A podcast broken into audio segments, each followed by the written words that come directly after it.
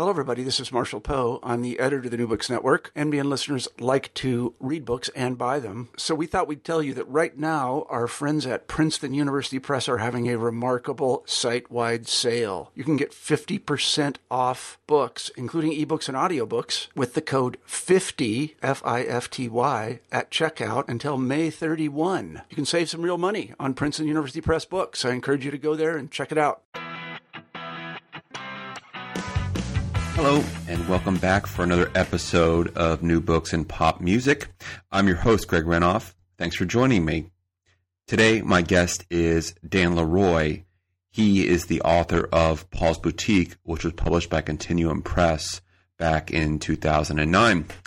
I had a wide ranging and very entertaining conversation with Dan um, about his great book. One of the things I really, really enjoyed about Dan's book is that it provides a really sharp, critical look at this incredibly important album by the Beastie Boys, Paul's Boutique, but at the same time, this is an eminently entertaining book, as you will gather from our conversation. Um, the Beastie Boys certainly enjoyed themselves during their year long adventure in Los Angeles as they recorded this album. So I'm going to keep my intro brief today and say thanks for listening once again and step out of the way and get to the conversation with Dan. Hi, Dan. Hey, Greg. How's it going? Hey, great speaking to Dan Leroy, the author of Paul's Boutique, which came out on Continuum in 2009.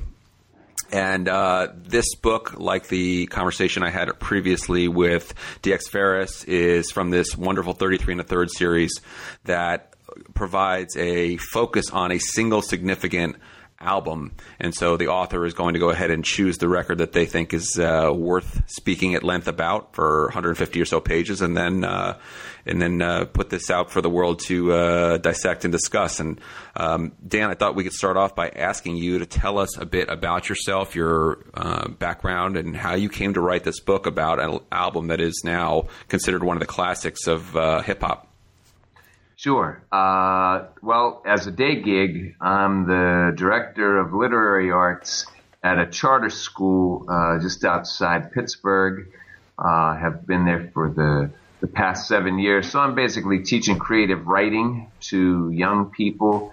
Uh, my background is primarily in journalism. Uh, worked for uh, a daily newspaper, went on to freelance for a, a bunch of publications and uh, actually came to uh, to write this book uh, by I think the way a, a, lot of people have ended up doing it, uh, just kind of pitching cold and saying, "Hey, I really like this series, and I would love to would love to do a book uh, about this particular record." This was in the days before Continuum kind of refined their uh, their pitching process. So it, it was pretty much me approaching uh, the editor of the series, David Barker, and uh, and proposing this idea. And um, he invited me to make the pitch formal, and I think at that time they had a, a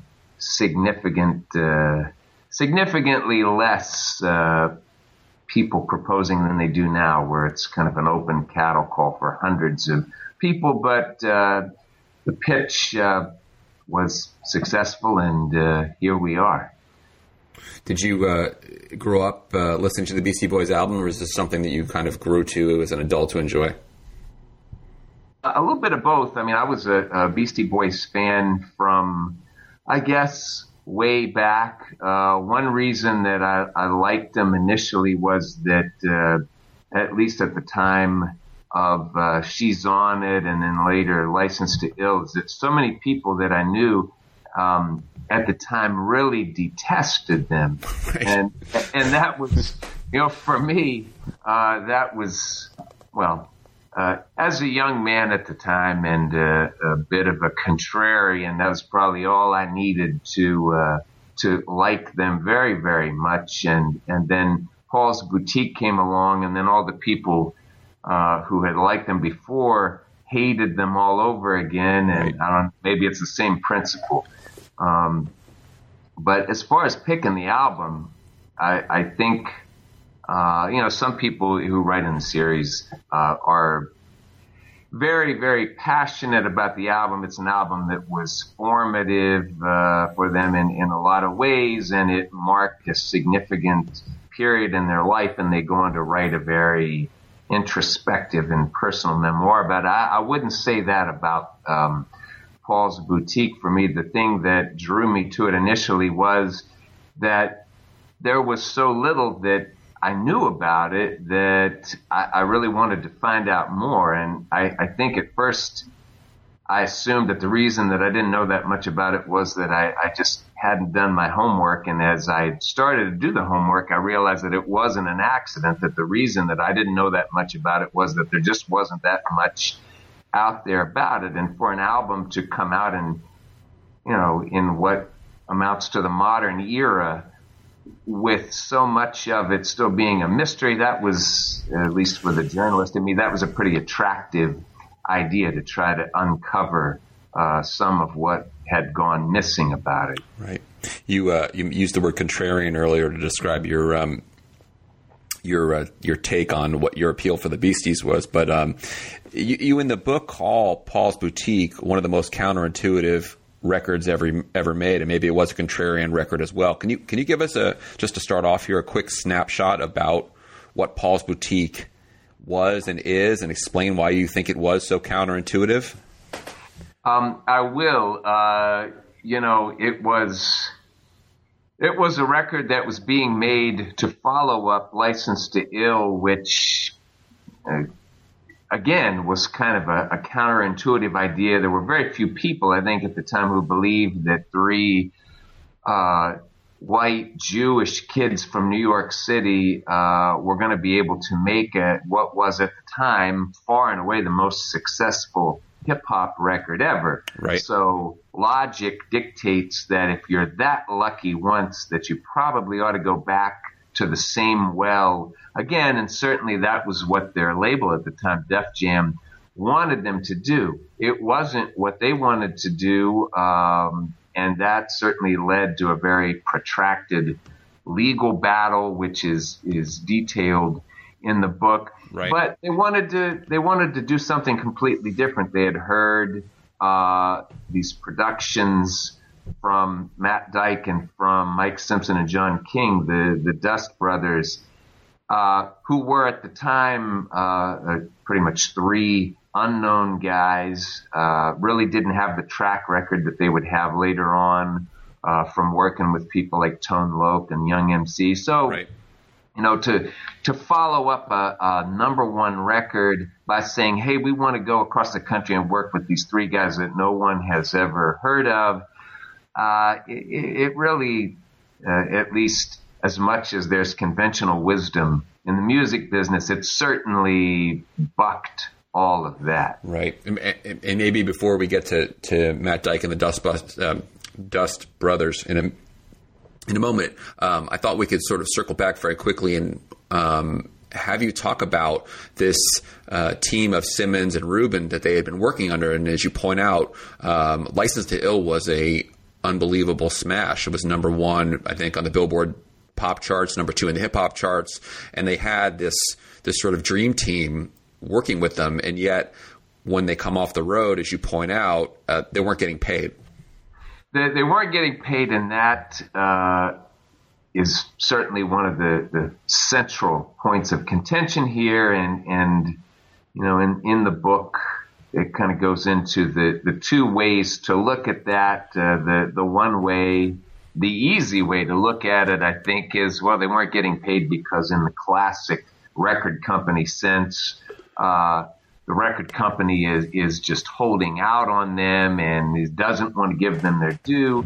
The other way to look at that is that uh, it, it's almost impossible to uh, imagine, given the success of the record, just how completely unprepared this dream team was uh, for what happened. Uh, you know, Russell Simmons today is this international mogul. His name is on everything, and and it's kind of synonymous with money. Right. But at the time, this is a label that was essentially being run uh, out of a dorm room at at NYU. Uh, it just a bunch of of um, occurrences for which these people uh, in charge really just weren't equipped to handle and and we're trying to play catch up. So the the I guess the short answer there is the money hadn't been paid. Why the money hadn't been paid yet is is subject to some conjecture. But yeah, uh, if you're if you're one of the three beasties, then uh, the the why is probably less important than the the what in this case, which is uh, a number one record, and you've seen a very small amount of royalties, and then uh, the head of the label wants you to go back as soon as you get off the road. Uh, it was a very exhausting tour. They went all over the country. Right. Not only did they go all over the country, but they certainly faced uh, a lot of pushback at the time from people who were convinced that uh, these guys represented the latest threat to Western civilization. Right. They took a lot of abuse uh, they came off the road, uh, and they're being told uh, immediately, look, you got to go right back in and do a follow up. Well, that's not what they wanted to do. They wanted to take some time off. That was certainly met with a lot of resistance, and, and it kind of paved the way for some of the misunderstandings that would follow. Right. Well, I want to circle um, back to this later when we talk about the what I would call an unusual album cycle that um, followed Paul's Boutique's release. But yeah, your your uh, your point's well taken. I want to make sure people understand this as well. This is sort of a classic. Uh, rock and roll story, which is um, a band has a hit album, goes on the road, for months, which they did. I think ten or nine months they were on the road yeah. touring, and yet there's no money. And that's the actually the story that uh, David Lee Roth talks about with Van Halen's first album. Uh, they they tour, the album is platinum. They get they uh, come off the road in December after being out for nine or ten months, and they're told that they owe the record company 1.2 million dollars or something like that for you know for touring expenses. And so this is a a, a, not an unusual story, but yet you can understand from the artist's perspective how frustrating it would be to, to have a number one record and then have your record label say, well, there's really no money for you right now. Uh, it, it is, and I think one of the things that it points up is the the fact or a fact that I think was um, missed at the time, and that was if you look at the background of these guys, uh, these guys were not uh, struggling artists in the sense, perhaps even that, that the guys in Van Halen were at the time, or the the stereotypical uh, band that that you were just talking about. You know, these guys came from a background uh, which was relatively affluent. Right. Uh, they were certainly well educated uh, artistically these weren't guys, um, I think, who were desperate in the sense that a lot of artists who get this big break are desperate. Uh, these were smart guys who knew what they were doing and uh, they were willing to push the chips into the middle of the table and, and call Def Jam's bluff. Right. On right. this, say, you know what, we, we don't need this in the way that, that a lot of people in rock and roll have traditionally needed right. this and, opportunity. And so they end up on uh, Capitol Records, which is sort of the at that time, you know, one of the still still is, I guess, in some ways, although the industry has changed so much. Um, one of the premier labels. Um, can you talk a little bit about that journey from Def Jam to Capitol? Yeah, um, it's uh, it is an iconic label. It's the Beatles and the Beach right. Boys, and uh, and certainly uh, at the time, if you're talking about the, the Beastie Boys circa License to Ill, certainly uh, uh, not the not the uh, the matchup that a lot of people uh, would have expected. Right. But um, Capitol, like uh, a lot of labels at the time, very very early in, in, what we could call the development of hip hop.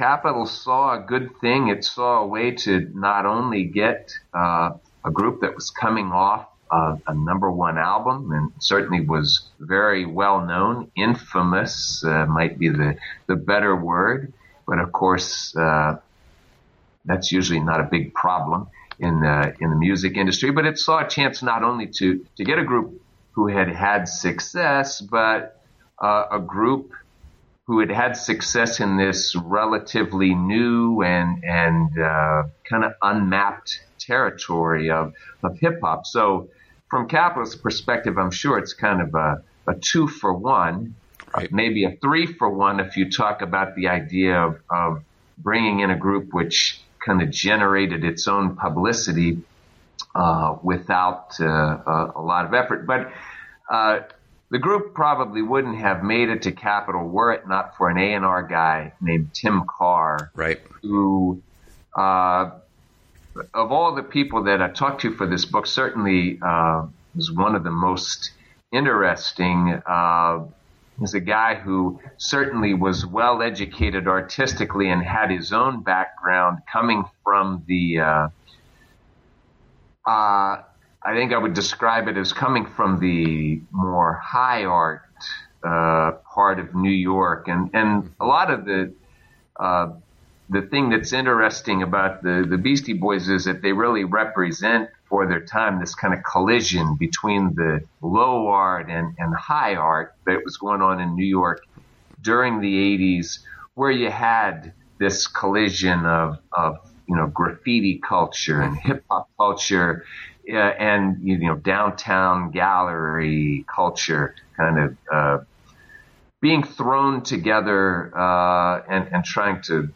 sort itself out. So Tim Carr is a guy who came from I think it's fair to say both of these worlds. He kind of spanned both of these worlds. It was one of the things that he kind of shared with the Beastie Boys is this knowledge of of both low and high art, and mm-hmm. and he had come to Capitol uh, and was running their New York uh, operation. Saw an opportunity um, when this schism with Def Jam happened to sign the Beasties. It was certainly a, a decision that not everyone in the company was comfortable with at the time, but Tim Carr was the guy who kind of pushed it along and and ultimately made it happen. Right. Uh, and then he, as his reward, he got to A and R, what must have been uh, certainly one of the most difficult records to birth that I can imagine. So right. he, you know, be careful what you wish for. Right. Kind of scenario, I think. Right, and you're, you're uh, I want to tell all the listeners the the excellent part of your book here is the uh, one of the most excellent parts of the book is that is that you weave Tim Carr's story through there, and you sort of see, um, without giving up much, uh, the story away yet, but that he, uh, yeah, he uh, he sort of fights this battle for signing the Beasties, and then it, it, it seems like it's going to be this uh, disaster, and then suddenly the album comes in on time and on budget, and you know there's all this hope, and then it still ends up not quite working out as he had he had hoped. So he definitely rode this roller coaster with the Beastie Boys while being their their advocate. I, I think the the thing that you can say probably best about Tim Carr something that, that he said himself, which is that, you know, years and years after uh, the the debacle of the the release of this album, which I, I think, as a, a, lot of people know, didn't do what Capitol expected and, and was viewed for a long time as uh, as a failure. Right. But years and years after the fact, Tim Carr, who would you know be known for signing groups like Megadeth. Um, would eventually be known as the guy who brought the Beastie Boys to Capitol, who would become probably best known as the guy who helped uh, bring Paul's Boutique to the public. And and so he, he kind of put it that you know after years and years uh, he wasn't known as, as Tim Megadeth Carr anymore. He was known as, as Tim Beastie Boys Carr or Tim Paul's Boutique right. Carr. And so he kind of achieved maybe a, a decade or so after the release of the album this vindication, which is, I don't know, it's one of the, uh, it's one of the nice things to to think about in, in terms of telling this story that uh, not only did the album eventually become vindicated, but it also vindicated in a pretty personal way this guy who had so much to do with the, the fact that it exists. Right, right, and um, so Tim Carr of course, as you say, is is is vindicated, and uh, you know he must have felt somewhat vindicated after he convinced his colleagues at Capitol to sign the Beasties, and and then um, one thing I want to sketch out for everyone is something you know well, and I want to make sure everyone else understands as well, is that the traditional way that a record was made at that time was that, well, if you're on Capitol, you go into the record plant, or you go into Sunset Sound, or you go into, um, I don't know, Electric Ladyland in New York, and you have a big budget, and yet the Beastie Boys come to Capitol and they say, well, I, I think we're going to record the album in this guy Matt Dike's living room with these guys, the Dust Brothers, who uh, presumably people at Capitol had no idea who they were and what the Beasties were thinking.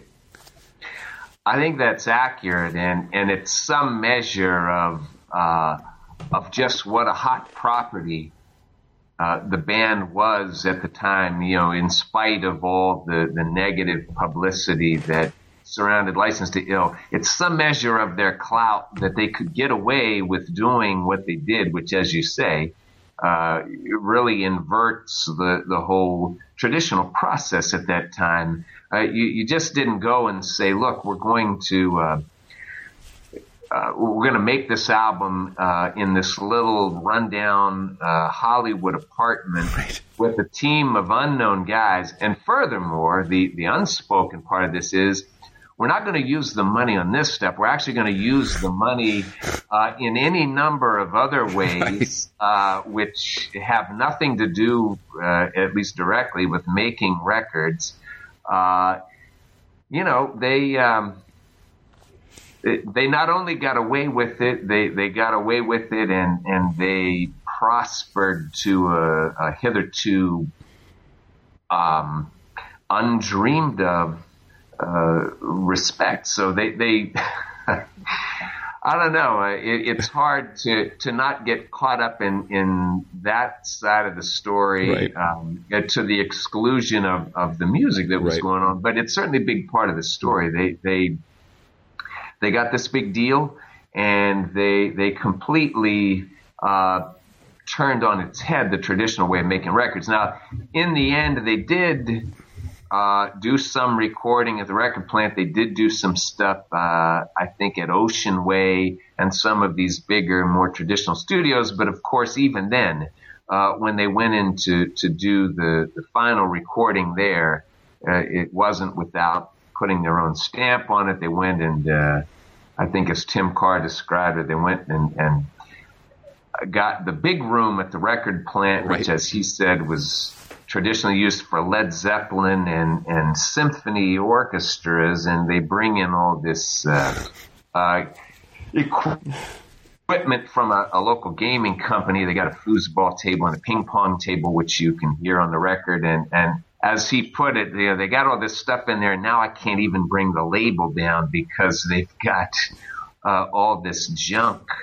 Uh, so you know, uh, when you talk about a group doing it their way, um, I'm not sure there are too many better examples than than what happened with the making of right. Paul's teeth. You know, um, one thing that's nice about doing the new books and pop music uh, podcast here um, is that I get to pick books that I enjoy um, and, and, talk to authors who uh, have done a good job. And this book is super entertaining. And uh, can you just share one quick story, perhaps, about their uh, they're uh, charging um, food to uh, the hotel rooms of uh, other guests, and uh, there's so many entertaining stories in the middle of the book when they they're basically using the money, as you point out, that should have been used to pay for the record plant for two months on uh, on all sorts of uh, entertainments.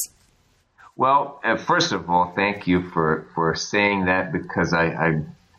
I you would hope that to, to tell a story like this, one of the things you could do is entertain. So I certainly appreciate those kind words. I got to tell you that my favorite story in, in, of, of, all the stuff that I heard, of all the stuff that's in the book, is actually a story that I heard in two or three different versions. And I, so I don't know if the version that I'm I'm going to recount is in fact the way that it happened, but I feel like it's one of those stories that if it didn't happen exactly this way, it it should have, and and therefore, um, to the extent that you can take any license in creative nonfiction, I, am going to go on record as saying that this is a story that I, am going to imagine happened uh, as it was told to me by Tim Carr, which is that in the middle of making this record, uh, the the Beasties go to I believe it was the MTV Music Awards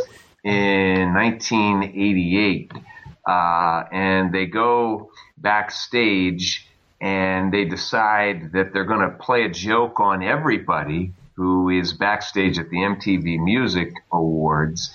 And so they find a little room at the top of a staircase and they commandeer this room and they tell everyone that they're having a, a private party in this room. So you have all of these very well-known people, artists and A&R people and uh, record company executives who all of a sudden are going, wow, what's going on in this little room? And they have Mario Caldato, uh, Mario C., uh, whom they often like to dress up as a, a bodyguard and, and have assume the traditional duties of a bodyguard. He's posted outside there and he will only let certain people in. So they kind of take over the backstage area and turn it into this party within a party. And then they have, uh, as the story goes, um, Mario approach Arsenio Hall, who is backstage, and ask him if he can borrow a hundred dollars. So he goes up and says, "Listen, uh, uh, Mike D told me to ask you. I know it's kind of weird, but can I borrow a hundred bucks?" So Arsenio uh, gives him this. Well, you, you got to be shitting me uh, about this uh, whole thing, but he does give him a hundred dollars. Um, and then later, uh, after Mike D has come down from the little private party in, in this room, Arsenio comes up to him and says, "Hey, uh, what about that hundred dollars?" And Mike says, completely deadpan, "What hundred dollars?" it just kind of in in in microcosm of all the the the making of this record, I guess I should say that that story seems to be kind of a, a, a microcosmic in the sense that uh, reflects the the sense of humor at work, the fact that they just like to screw with as many people as they possibly could. If they were famous people, so much the better. Uh, and and when Tim Carr told this story, he kind of told it from the the perspective of, wow, this is really funny, except for the fact that I'm the guy who has to deal with these guys and get this record made and turned in to Capitol on time. So it's a funny story, but also a story that you got to imagine gave him uh, uh, a certain amount of pause uh, right. as he witnessed it. Right. I, I, thought, you know, one of the things that uh, maybe we can touch on a little bit later down the road in the conversation is that you know, I was really struck by the fact that in looking over Paul's Boutique's album cover and thinking about what you said earlier about um, maybe in the pre-interview when we were talking about the sort of um, lack of information that was out there about it, and it kind of reminded me a little bit of the way Led Zeppelin Four was perceived by people in the '70s. There was this very um, kind of uh, impenetrable album cover, and there was no names of the of the album on the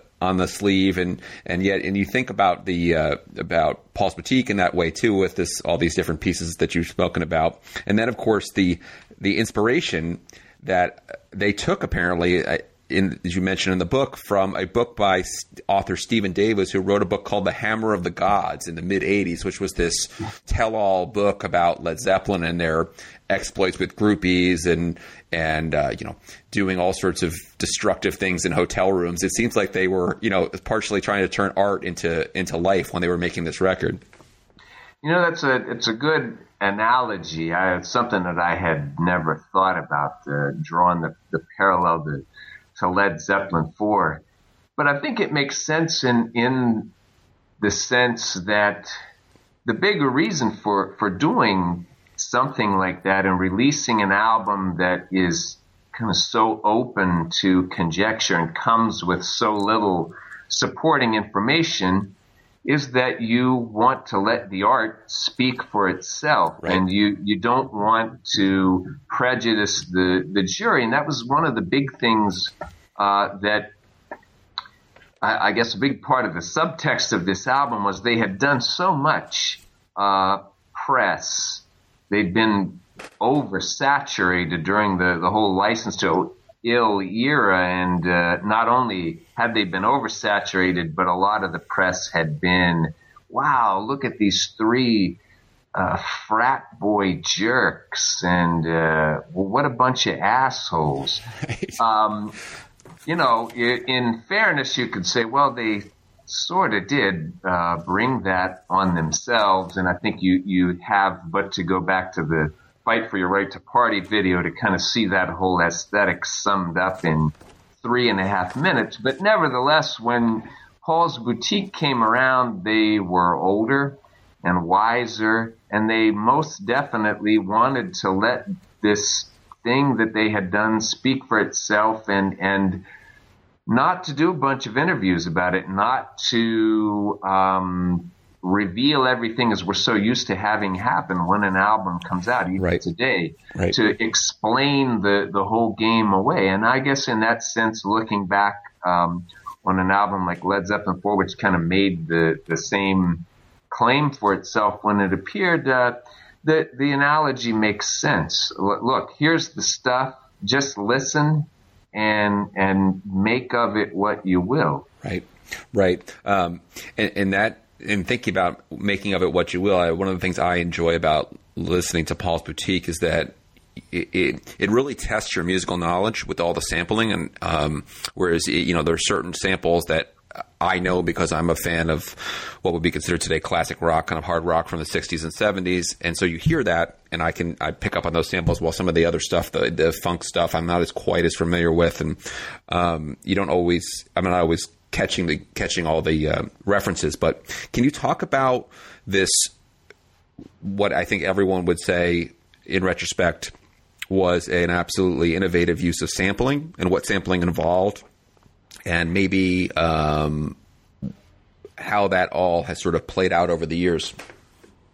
Yeah, I think the the way that the landscape of, of sampling at, at this time in the late 80s uh, it's often described by people as still kind of a, a wild west uh, uh, situation where it's very unclear or was very unclear at the time uh, just what sampling law uh, entailed, and that's partly because it was being made up as as is the case with with case law. It, you know, precedents are being set uh, all the time, and and uh, what emerges is kind of the the what we know as sampling law was really being defined back then, still lawsuit by lawsuit, and they had had a lawsuit, uh, I believe, uh, with Jimmy Castor uh, over, you know, the Hey Leroy sample on License to Ill. So they were involved in this from an, an, early stage, but it's still something that was being figured out. And I think the best measure of the confusion that existed at the time about sampling is just the very wide variety of responses that I got from people in asking questions about sampling for this book.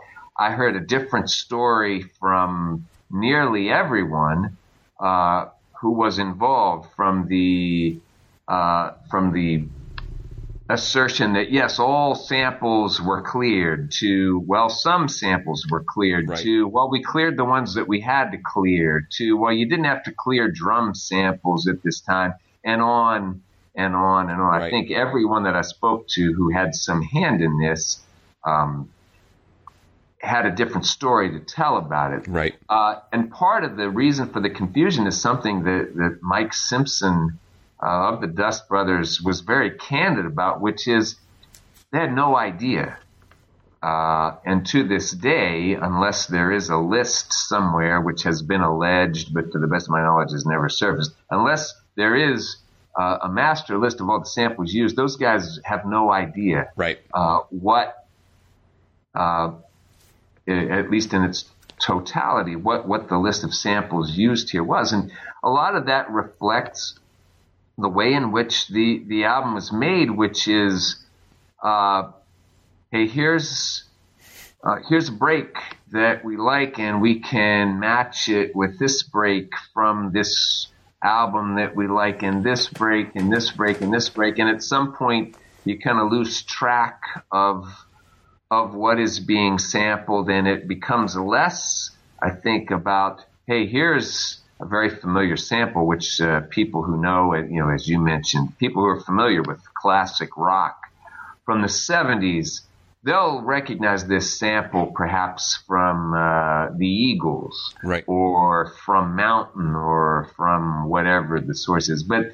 at some point, it becomes less about spotting the sample and more about the, the cumulative effect right. of the samples. And I think that's one of the great things about the record today is that yeah, you can still listen, and, and, certainly some people have done a fantastic job of listening to this thing. God knows how many times and taking apart the uh, the samples, uh, something that there really isn't space to do in the book. Uh, but then at a whole other level, it becomes less about that and more about, well, let's, let's just listen to the effect of all this stuff together. And, um, to the extent that it, it really survives not just as a, an example of, hey, how many of these things can you spot and more about, well, all of these things together right. make a, a, very coherent piece of music. Uh, I think that's one reason that, that it has survived and continues to be considered a classic. The, the thing works on its own merits apart from any prior knowledge of the source material. And that's certainly a credit to the the three guys who put together most of that music, and I should probably include Mario uh, C in that group as well. Right. So it's really a, a gang of four as it were. But it's a testament to how well constructed the record is that it, it works at this other level. Um, and some would probably argue at a much more important level because ultimately, um, you know, I, I, would compare it to a, a, poem like The Wasteland, which mm. in its way is, is or was the the kind of Paul's boutique of its day. It's mm-hmm. made up of all these other references, and certainly you can have a deeper appreciation of it if you are able to follow all these other references. But there are certainly people who have been able to take the poem, you know, at face value and without spotting all the the numerous uh, sources of its source material and they can still appreciate it uh, as a whole. So, long-winded uh, response to, to that question, but I think it's one of the things that makes it such a, a special album. Hey, you're, you're, you're talking to a guy here who uh, gets paid to talk to students for uh, hour and forty minute blocks. I do, you know, I'm I'm perfectly comfortable with long winded, in the podcast format is is perfectly suited to long winded responses, and that was that was fine. I was going to say too, um, in in uh, based on what you just said, and uh, in terms of the pieces all making a, a, a whole. And certainly now looking back on um, Paul's Boutique, it's certainly considered to be a landmark. And, and you in the book, you compare it to Sergeant Pepper. Uh, would you uh, stand by that statement today? I would stand by that statement, and, and I would stand by it largely uh, on the basis that, as I best uh, remember, that, that I made it in the book, which is uh, it's certainly pepper, like in, in the overall effect, to the extent that you could call it, you know, psychedelic or kaleidoscopic. But I think it works best if, if you make the analogy on the basis of recording technology and how, just as the Beatles and George Martin took everything they could possibly take out of uh, you know, four track technology at the time of, um, of Sergeant Pepper.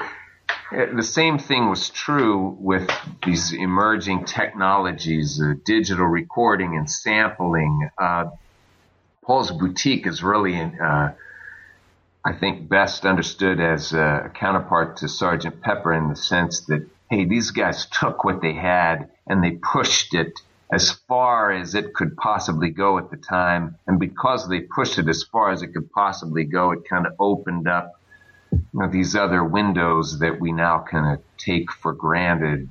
Uh, right. But we probably shouldn't take them for granted. Right. Well, I I, sh- I don't think I'd be doing justice to the album uh, in following up with just you, what you just said, unless I talked a little bit about the uh, the chemical consumption of the Beasties and the Dust Brothers. And one of the things that I think is kind of a an evergreen topic when it comes to classic rock is the issue of uh, you know, do drugs aid your art or they harm your art? And so I, I think of a band like Aerosmith who will talk about how you know well eventually the drugs didn't work for us anymore and we made bad records and yet with all due respect to those guys i have to tell you that rocks is a lot better of an album than uh, some of the other albums they made when they were clean and sober um, and so uh, sergeant pepper was certainly as you mentioned uh, heavily dependent on the massive consumption of lsd and uh, I, I got to tell you that I, it sounds like uh, the the Beasties and for what you wrote in the book that they uh, didn't exactly abstain. No, uh, abstain is uh, a word that certainly doesn't belong anywhere uh, right. in in the description of, of Paul's boutique on any level. Uh, it's an interesting question. It, it's um, and it you want to talk about an evergreen question in, in terms of art. I mean, this is a it's a thing that goes back all the, the way to, you know, Thomas de Quincey and Confessions of an Opium Eater and uh, right. Baudelaire and, and these guys who really uh, were on the forefront of chemical consumption and uh, and alcohol consumption as well and, and, and the effect that it had on their art. If I remember right, there's a quote somewhere in the book where someone says, uh, and I paraphrase that, uh, hey, do drugs help you make great art? Well, just listen to, to Paul's Boutique. And, right, exactly. You know, the, the people involved uh, certainly have been very upfront about the, the uh, amount of chemicals and, and other foreign substances consumed during the making of the album. Um, the, the quantity uh, of the uh, the quantity in terms of the uh, amount consumed and also in terms of the number of different uh, right. substances right. Uh, consumed. Um, you know, it, it's. Um, I, I, think the, the easy thing to do would probably be to say, and, and you, you kind of made the comparison a minute ago with with Aerosmith. You know, you can listen to later uh, Beastie Boys albums, presumably made without the aid and comfort of, of all these different substances, and say, well, you know, I liked them a lot better when uh, right. taking acid, right. smoking dope uh, all the time. Um, I think maybe the, the better way to, to view it, though, would be more in terms of the um, just the, the, the team responsible because you know they, they never worked with the Dust Brothers again. They never worked with Matt Dike again, except on a very limited and and, and one off basis, just a, a remix here or there. And as much as the drugs, and, and this is conjecture because um, wasn't there, didn't see uh, everything that was consumed, and, and, it's a hard thing to judge in its effect on the art anyway. But uh, the thing that we can say for sure is that this dream team of of at least seven people. Um, they never worked together again, and, and it's really it's something that in the book is is mentioned that you know the Dust Brothers believed. You know, geez, we'll get a chance to work with them again. We'll work on the next album. That didn't happen, and you can argue that uh, maybe it was all for the best because what happened post Paul's Boutique kind of saved the Beasties' career and has led to them, you know, in in no small part becoming the very iconic figures that, that they are today. But uh, as much as the drugs, I think I would argue it's just the the the fact that these seven guys kind of had the freedom to create in the very unencumbered way you know, apart from the presence of Tim Carr, who was certainly a very sympathetic uh, figure representing the record label, uh, th- this confluence of events and the the the this team of collaborators never got another shot to do this. Maybe they couldn't have, maybe they shouldn't have, but to to pin it on the drugs, I think, is maybe uh, shortchanging the the larger picture, which is it was just it was a time when these guys were able to work together in a very free and open way without the interference that we would expect right. from a label and and they did what they did and how much the drugs uh, had to do with it. Uh, I think it would be kind of disingenuous to say that they played no ro- role at all. But right. uh, uh you know, we certainly have the testimony of some of the collaborators sure. Uh, who, who uh, would argue otherwise. But I think of it more in terms of these seven guys who, you know, at the risk of lapsing into the, the the cliched way that these things are described. It was uh, it's kind of a magical time, and and not necessarily uh, in the sense of magical mystery tour and all the drug use that that uh, connotes. It was just it was seven guys in the right place at the right time, able to do something that had never been done before. Right. You um, you open the book with this wonderful scene of the Beasties on the top of the Capitol Records building, which if people have been to Hollywood, they know it's this big circular building that's that is absolutely a landmark. Looks like a stack of LPs, yeah. and that um, this uh, this opening anecdote, which sort of leads the reader to believe that this is you know this is going to kick off this huge.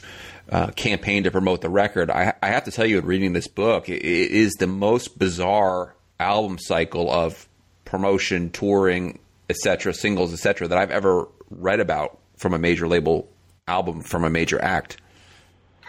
I would have to agree with that. I think it's one of the things that um, that makes it such an interesting album that that uh, has something to do with, as we discussed earlier, the the fact that there is or at least was so little uh, supporting information about this. And it also ties into this idea that uh, these guys enjoyed a, a, level of freedom that is really one of the most bizarre things uh, about the making and release and promotion of this album.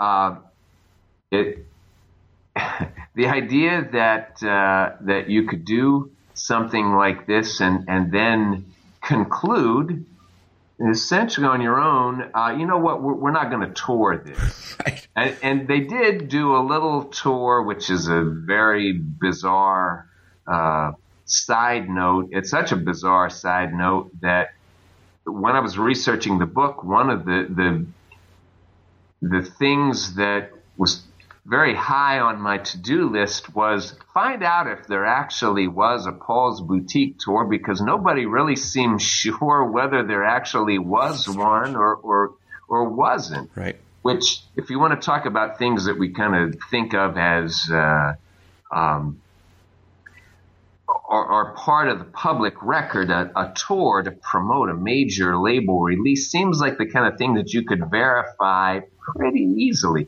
Was not the case in this case. Right. Uh, but to go to your label and say, yeah, we kind of decided we really don't want to do this, don't think we can tour something like this, uh, given the, the technology and what we would have to do to make it happen, uh, you know, it, it's it's received wisdom, perhaps, but it's pretty sensible received wisdom that one reason the album died the death was that there really wasn't any sort of uh, concerted effort to tour behind it. And once the decision was made not to tour it or tour in a substantial way, that's usually the end of of an album, and it certainly seems to have been the case in in this case. They wanted to make videos to promote it. They had some ideas which, in hindsight, you might say, hey, Capitol had let them uh, go along with this, they might have been able to have kept it uh, a going concern. That didn't happen, and uh, in any way, it's like a lot of things in hindsight. It might have been, but it also uh, it's difficult to imagine that that kind of stuff could have taken the place of touring, which still tends to be the best way to uh, to get the word out to the provinces. So. Right, right, and uh, um, you know maybe one other uh, reference from that era. So uh, I'm sure you know, Dan, is that Appetite for Destruction, which has sold something like 35 million copies today, comes out in 1987, and initially the album kind of has this non-impact, and yet they tour, they tour, and eventually Guns N' Roses breaks, and that was like that was the classic cycle that if you even if you are a unestablished band like Guns N' Roses or whether you're an established band, you go out and you sell the record by playing in front of as many people as you can. You you go to Texas and you go to Canada and you go to South Dakota and you you play in some arena and you do interviews with radio stations and people play your song and people buy the record. It's just it was exactly. just bizarre. It's just totally bizarre.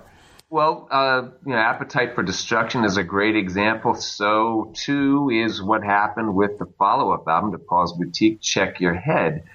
Uh, by that point, Capitol had figured out uh, a more effective marketing strategy. They kind of went to uh, much more of a, a grassroots promotional uh, campaign, which made sense at the time because you know the the Beastie Boys were coming off what amounted to a flop album.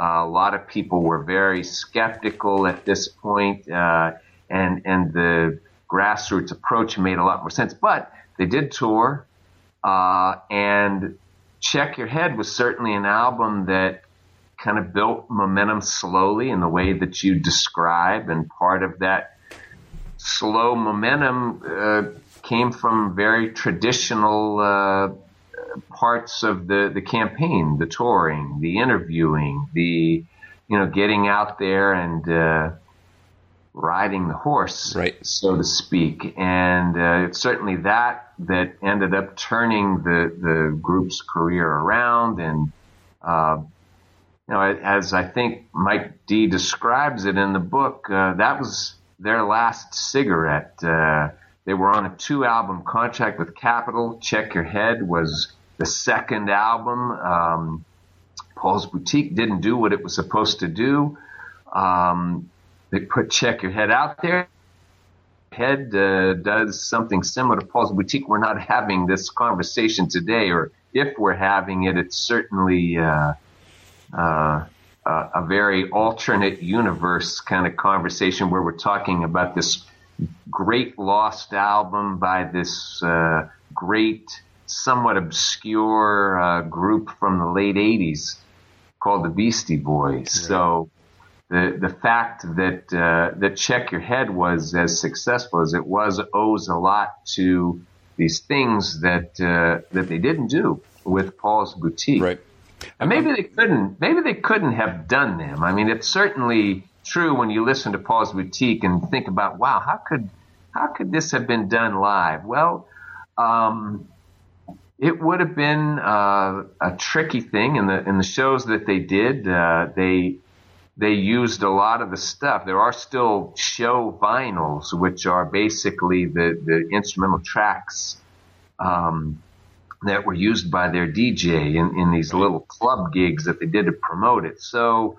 Uh, that could work in a club on a much bigger scale. Um, at the time, it's it's a little difficult to know whether that would have gone over. Right.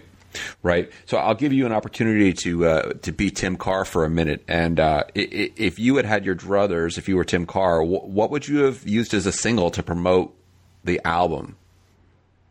Uh, I think the the song that kind of best captures uh, the album and its aesthetic and, and what made it important uh, to the group, uh, I think, is probably Shadrach. And, and Shadrach, um, they did make a video for it. I, I, guess it was a single in the sense that uh, it was kind of recognized as one of the important songs off the album. Right. Uh, but that came very, very late in the process. By that point, that for all practical purposes, the, the album was a dead issue, I think. Right. Uh, you know, um,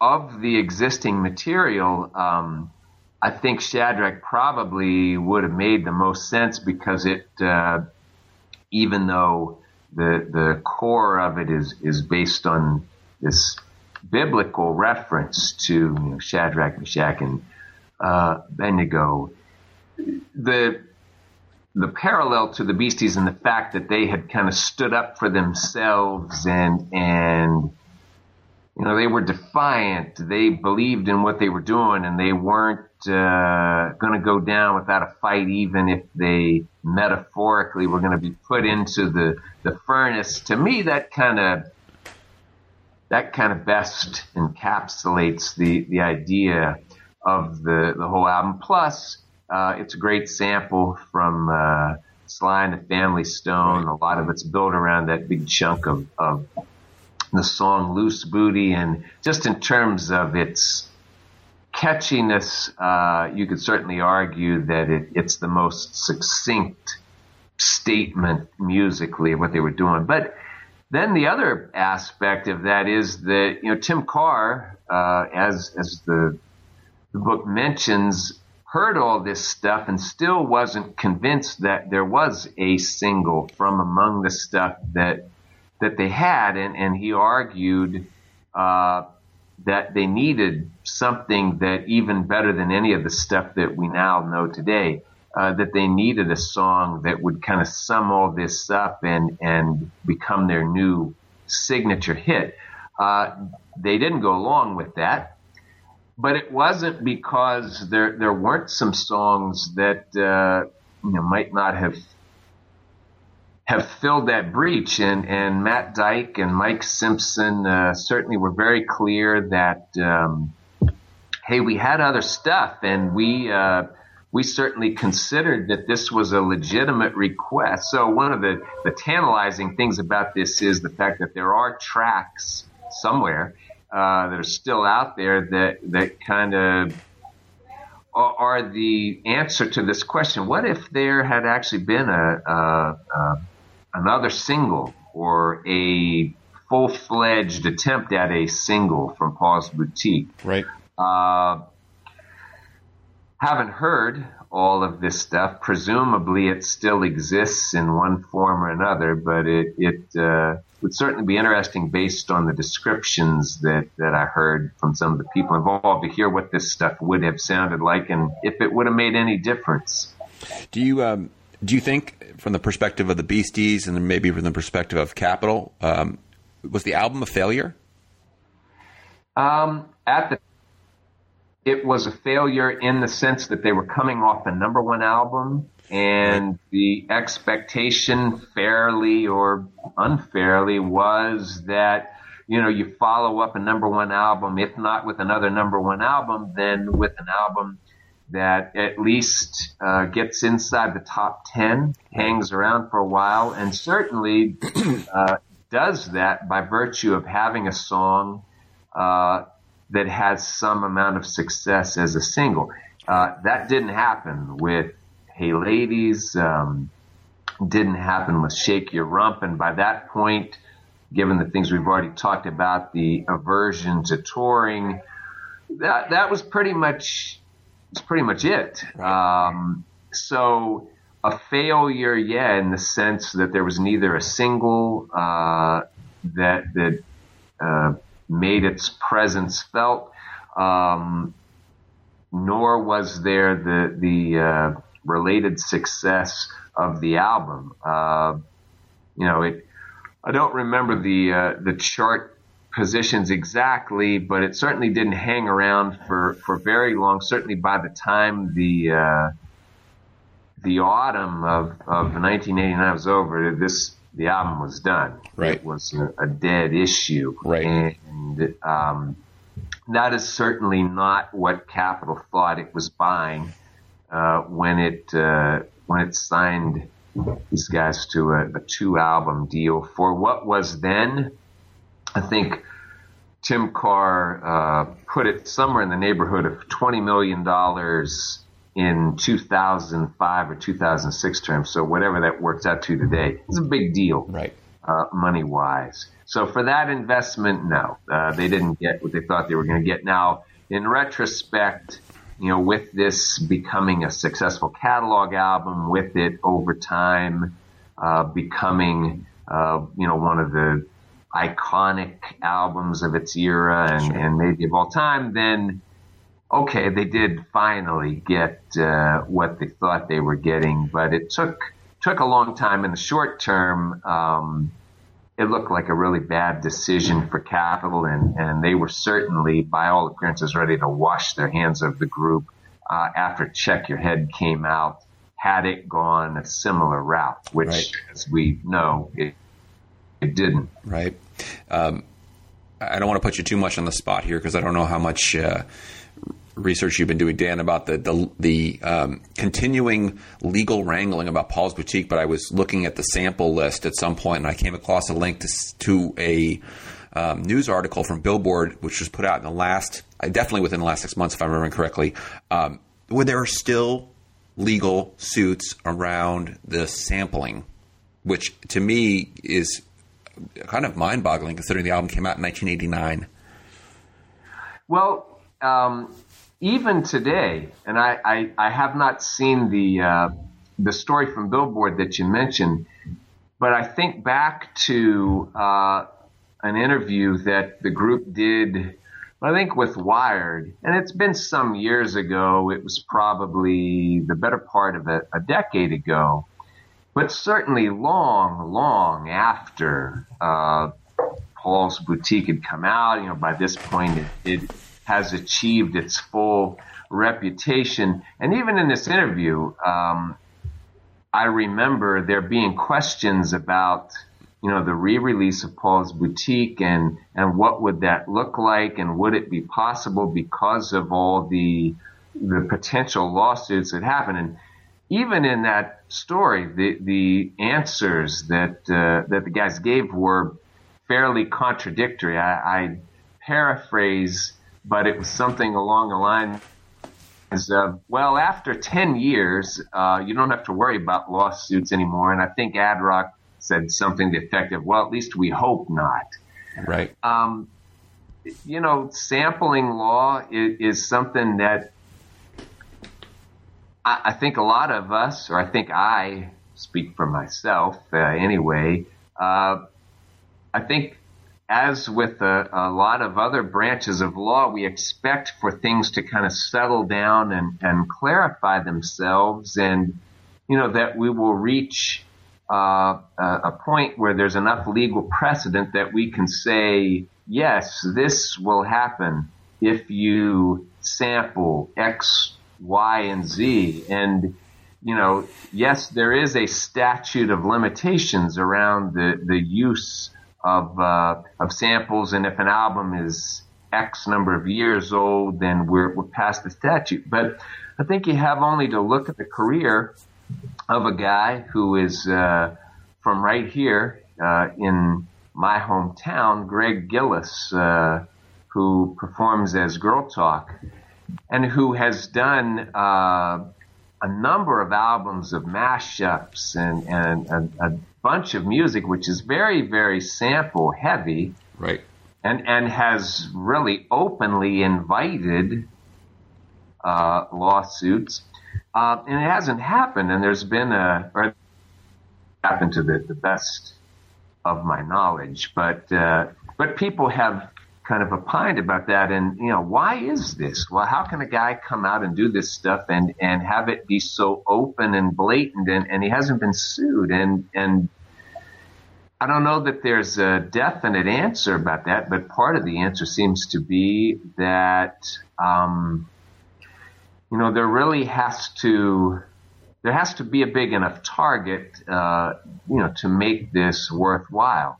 With that being said, you would think that certainly Paul's Boutique, uh, the Beastie Boys, Capitol Records offer uh, in in this very diminished uh, landscape in terms of how much money you can actually make from making music these days, uh, they seem to be a big enough target that you could imagine that, that lawsuits like the ones you're describing, they might perpetuate themselves uh, as long as as there's music, as long as there's positivity. Um, I'm not up on, uh, as I, I, say, that particular lawsuit, so I don't know what the, the dispensation of it is going to look like. But um, I think maybe the best way to answer it is that uh, as long as there are lawyers and people mm-hmm. who are willing to uh, bring lawsuits and judges that are willing to entertain them, we're probably going to keep asking some variation of this question forevermore. But the flip side of that is that I don't think it is going to inhibit people from continuing to do what they do. And in fact, you could make the case that in a funny way, things are more wide open now uh, than than they ever have been.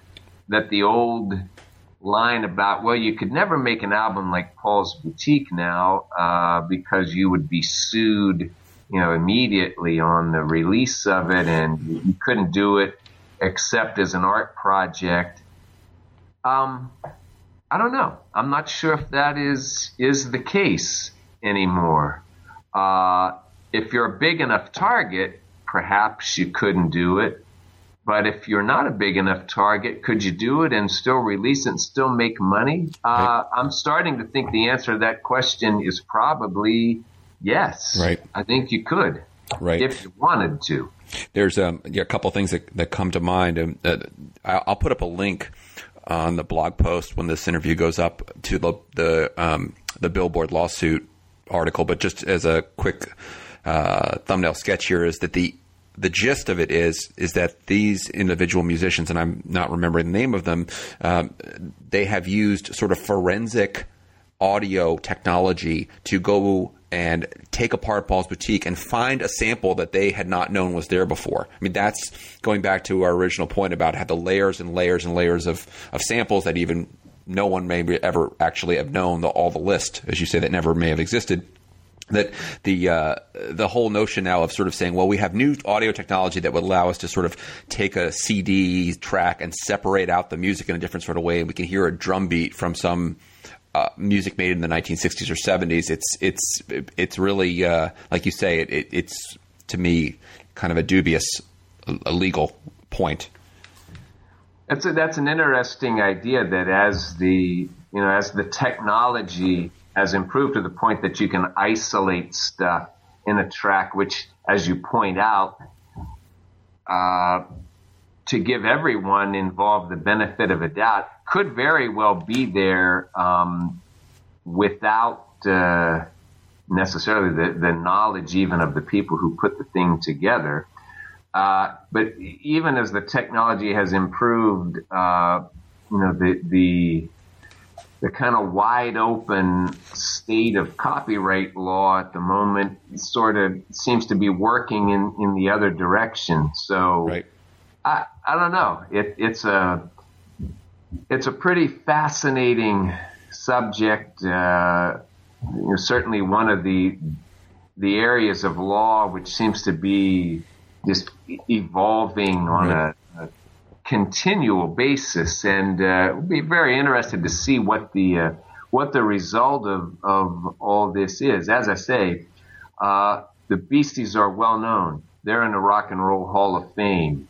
Paul's Boutique is still an album which is commercially available and generates, you would have to assume, a certain amount of uh, annual revenue. Therefore, right. if you were going to bring a lawsuit, that would be the kind of uh, target that you would probably want to focus on, as opposed to someone who's kind of operating more at the, the fringes of um, the musical mainstream. Right. The um, the, a question I probably should have asked earlier in the interview, but does connect up with samples, um, and is the point you make at the conclusion of the book about the Beasties' cultural worldview on this record being based largely on the 70s and, and on nostalgia. And it's it really is remarkable that it's almost as if in terms of the samples in many ways, meaning the actual content of the samples or where they came from. It's almost like the 1980s didn't exist to the Beasties. Uh, I think that's a, a, an interesting point, and, and maybe the the if we could refine it, we might say that um, if you could kind of draw a, a window uh, around uh, a, particular era. Uh, and I don't know where you would draw it exactly, but I, will explain what I mean in that there are there are some samples on the album that come from the early part of the 80s. I think when you say that the 80s um, didn't exist, it, it, it's true in the sense that everything that was going on uh, at that moment, which we kind of associated with uh, the 80s musically. And at that point, uh, it's really, uh, we're talking about digital recording, we're talking about uh, advances in sequencing, we're talking about uh, teams like Stock Aitken Waterman, uh, who, you know, in 1989, that's kind of their, their heyday as far as these very heavily sequenced and very, uh, digital and pristine productions. Um, when you're talking about pop music, uh, as epitomized by that kind of thing, yeah, Paul's Boutique had absolutely nothing nothing whatsoever to do uh, with that idea. In fact, it was very much at the opposite end of the spectrum in terms of live instruments, even though a lot of them were played via samples.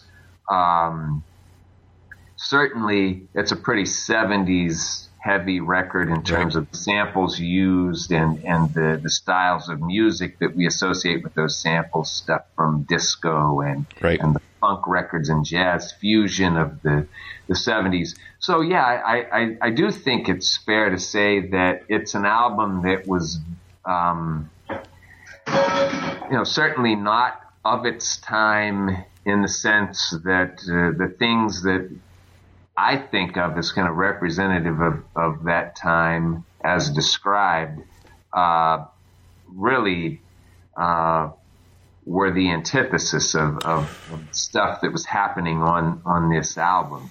Right. I, I, yeah. I mean, I think that's that's hits it right on the right on the head. And yeah, the um, the end of the book for the listeners is really, I think, does a great job of kind of crystallizing that point in a more um, explicit way. And uh, that's why I'd urge everyone to to pick up a copy of this book. Um, our traditional final question on new books and popular music and across the New Books Network is about uh, asking writers about their current projects or their future writing projects. And speak a little bit about that, Dan, what you have on the horizon? Um, I will. Um, I'll say two things. Uh, the the first thing that I'm working on, uh, and you know, let's be honest, as a music writer, they they won't let you in the union unless you have some kind of musical side project of varying degrees of obscurity of your own. It's just not done. So I'm certainly no exception to that rule and just finishing up, uh, mastering uh, a, an album of the instrumental stuff that for people who maybe like some of the source material on Paul's Boutique, Check Your Head, or like the instrumental Beasties album, uh, The Mix Up, and the kind of 60s and 70s jazz fusion. Uh, it, it, it kind of falls in, uh, into that realm. So that's something that I'm hoping to uh, make available through SoundCloud and iTunes and uh, uh, all the the other venues pretty soon. Uh, in terms of writing, you know, next year is going to be the 25th anniversary of Paul's Boutique, and something that I've thought about is whether there's really anything more to be said uh, on that subject. And I'm still trying to answer that question, but I'm leaning toward yes and leaning toward maybe some. Um, I don't know how I would describe it at this point because I, I, haven't really reach a conclusion as far as the form it would take. But still feels like there's something uh, left to be said about it on on the uh, anniversary of this album. You know, with the passing of Yauch, with right. the passing of a guy like Sean Carasov, who was such an important part of of this particular era and just of, of beastie history. Um, so I haven't decided, like I say, what form that will take, but I'm leaning towards some kind of addendum or uh, addition to this book. And um, uh, I'm off from school now for a month or so, so I, I guess I have to decide pretty soon whether uh, that's something that uh, I'm going to try to pursue. But uh, certainly, as you pointed out, with uh, very young twins, uh, uh, for for which I, I commend you being able to you know continue doing this this kind of thing because that was certainly the way in which the the Paul's Boutique book was written. Um, you know, uh, kids are are a blessing. Um, they don't necessarily make um, writing books or, or any kind of projects like this uh, easier. So um, mine are a little older than yours right now, uh, but uh, we'll we'll have to see if, if this is something that uh, that I can actually see through to fruition. And of course, the Beasties are, as I read it, working on on their own autobiography, uh, which will be out in a, a year or two. Um, sounds like they're going to go the, the non-traditional route for that. So I still think there's a place for some maybe more uh, old-fashioned linear narrative of, right. uh, about stuff. Well, when so you, there's yeah, go ahead. I was going to uh, uh, go ahead. Well, I I was just going to say one other thing that, that I would point out in in the uh, effort to leave no stone unturned as far as the uh, shilling of uh, my own work. Uh, any anyone who reads the, the Paul's Boutique book and wants to read a little bit more about the Beasties and and uh, a couple of their projects, uh, one of which came to fruition and another which didn't there there is a Beasties chapter in a book that I wrote after this called The Greatest Music Never Sold, which is about famous unreleased albums. So there is a chapter that talks about the uh, the White House album, which was allegedly going to be Def Jam's answer to Paul's Boutique, and then the uh, Country Mike album, which came along some years later and was the, the Beasties country record. So uh, Beastie fans who uh, are, are, interested in those stories, uh, they are included uh, in that book. Plus, there's also one of my favorite things in it, a story that Matt Dike tells about his work on uh, a pretty famous unreleased album by Brian Wilson hmm. Uh, called Sweet Insanity. and the, the title of of the album, I think, if you read the the anecdote about it, the title "Not not accidental um, Absolutely. in, in any sense. Well, um, if people want to catch up with you online, what's the best ways to contact you, Dan? Uh, that's a great question. Uh, I think the the best way would just be to contact me directly um, via Gmail, and it's just Dan LeRoy at gmail.com. Uh, still working on getting a SoundCloud presence and uh, you know the various other forms of social media, which I try to stay away from uh, with high school students because if you have that presence, then you have to see what your students are doing. And I'd like to live a long and uh, fairly healthy and sane life. And uh, I think if I knew what was going on uh, uh, with my students in the realm of social media, I, feel pretty sure that might shorten my expected lifespan uh, by by a substantial amount. So I'm still kind of finding my way through the world of Twitter and Tumblr and all of that. But uh, the best way is probably, like I say, the, the most direct way. I encourage uh, all correspondence, and uh, I'm, I'm not the fastest correspondent, but uh, certainly welcome hearing from readers or those who are curious. Well, listen, I, Dan, I'm really grateful you came on, and I want to uh, give my one last plug here, which is completely heartfelt and honest again, I tell people listening is that I don't pick out books that I don't like. Um, it's books that I like and I recommend for people. Um,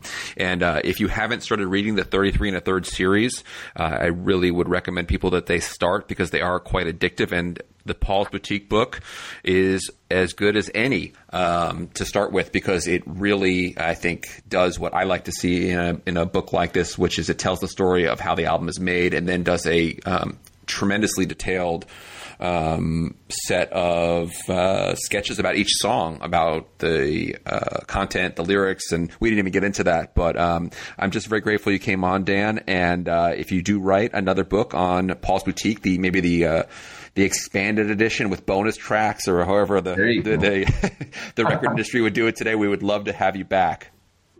Well, Greg, I want to thank you for, for all your great and thoughtful questions and, and certainly for the, the kind words about the book and for having me uh, on the uh, the podcast. And I would be remiss if um, if I didn't uh, offer a, a, plug, if I may, for a couple of other books in the series, sure. which certainly encourage um, people to uh, read this one. And of course, I, I would do that, but uh, you know, a couple of other great ones which happen to be written by friends of mine. But uh, even if they weren't friends of mine, I, I would say nice things about their books. And one of them is uh, D.X. Ferris's book about Slayer's Reign and Blood, which, uh, as far as books in the series that go the journalistic route, uh, I, I think it's it's the best.